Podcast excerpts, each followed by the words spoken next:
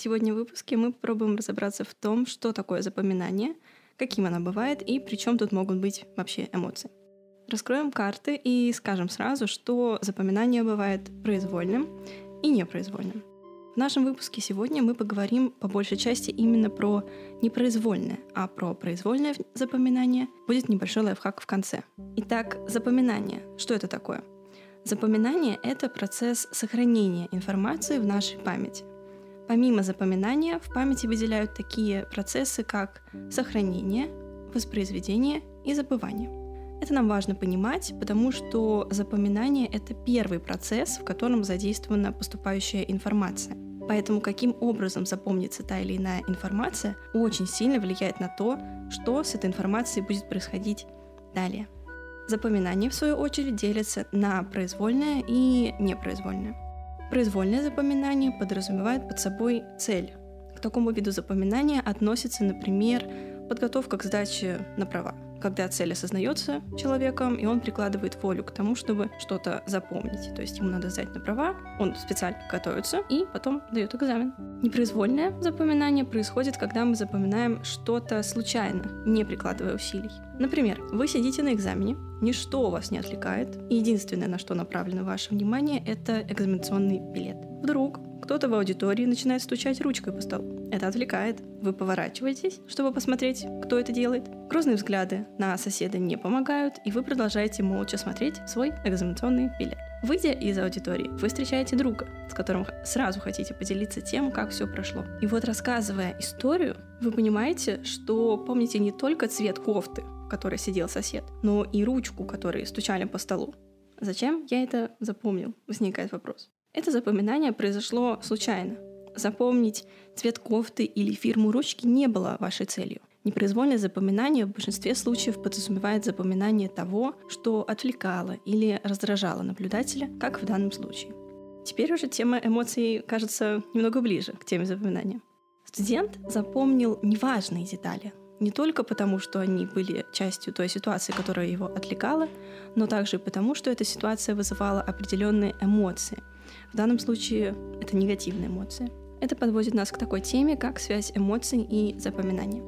Для того, чтобы убедиться в том, что связь между ними существует, посмотрим на эксперимент, который провела Мэри Голд Линтон. Мэри Голд Линтон была когнитивным психологом, а также она была важным человеком в истории психологии Америки, и причина на это заключается в следующем. В 1964 году она стала первым коренным американцем, получившим докторскую степень по психологии.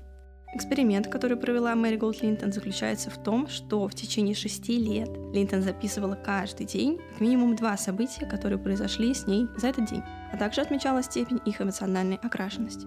Конце месяца Линтон выбирала несколько карточек и проверяла себя, помнит ли она, в какой последовательности происходили эти события. Также психолог еще раз оценивала, насколько сильна эмоциональная окраска события. Выводы по данному эксперименту оказались довольно интересными. Линтон проанализировала результаты своего эксперимента и составила список характеристик, которые позволяют информации сохраняться лучше и на более долгий срок. И вот одна из таких характеристик. Событие должно привлекать внимание и иметь яркую эмоциональную окраску в тот момент, когда оно произошло. Возможно, следующее исключение. Оно нам также очень интересно. Событие воспринимается как заурядное, а указанные характеристики ему приписываются через некоторое время после. Так происходит при знакомстве с человеком, в которого мы, например, влюбляемся, но не с первого взгляда, а по прошествии некоторого времени. В этом случае первая встреча не являвшаяся важным событием, переосмысливается, становится эмоционально значимой и может надолго запечатлеться в памяти. Итак, влияют ли эмоции на процесс запоминания? Определенно влияют. Такой ответ мы можем получить, исходя из результатов эксперимента Мэри Голд Линтон. Но ведь эмоции бывают разные. Всегда ли их влияние на процесс запоминания одинаковое? Радостные события запоминаются надолго, и воспоминания о них приятны. Даже во взрослые годы человек будет помнить, как в детстве он вместе с друзьями построил домик на дереве, или как ему купили первый велосипед. Связь эмоциональных событий, которые имеют позитивную окраску, нам понятна. А что же с негативными эмоциями? Эмоции могут как помогать нам запоминать информацию, так и наоборот забывать ее. Так, например, работает психологический защитный механизм, который называется вытеснение. Наш мозг вытесняет из памяти сложные и эмоционально тяжелые воспоминания. Иногда жертва насилия не может вспомнить внешности и одежды преступника, хотя она их видела.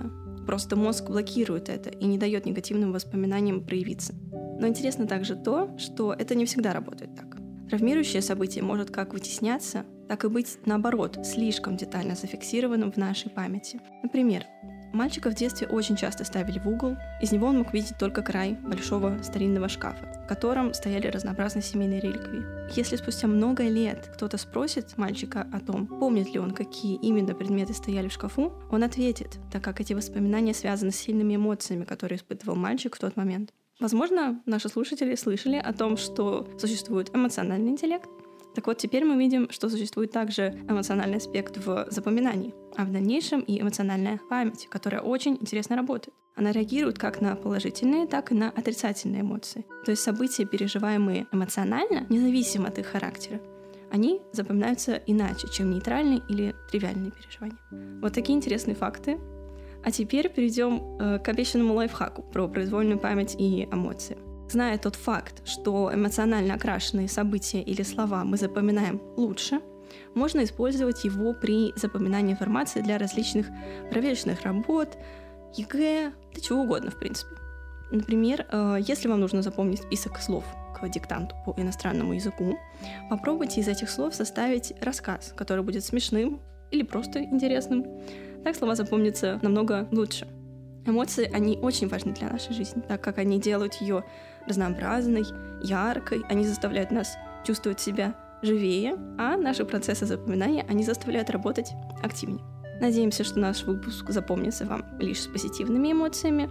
С вами была Дарья Ковалева, студентка третьего курса по направлению психологии.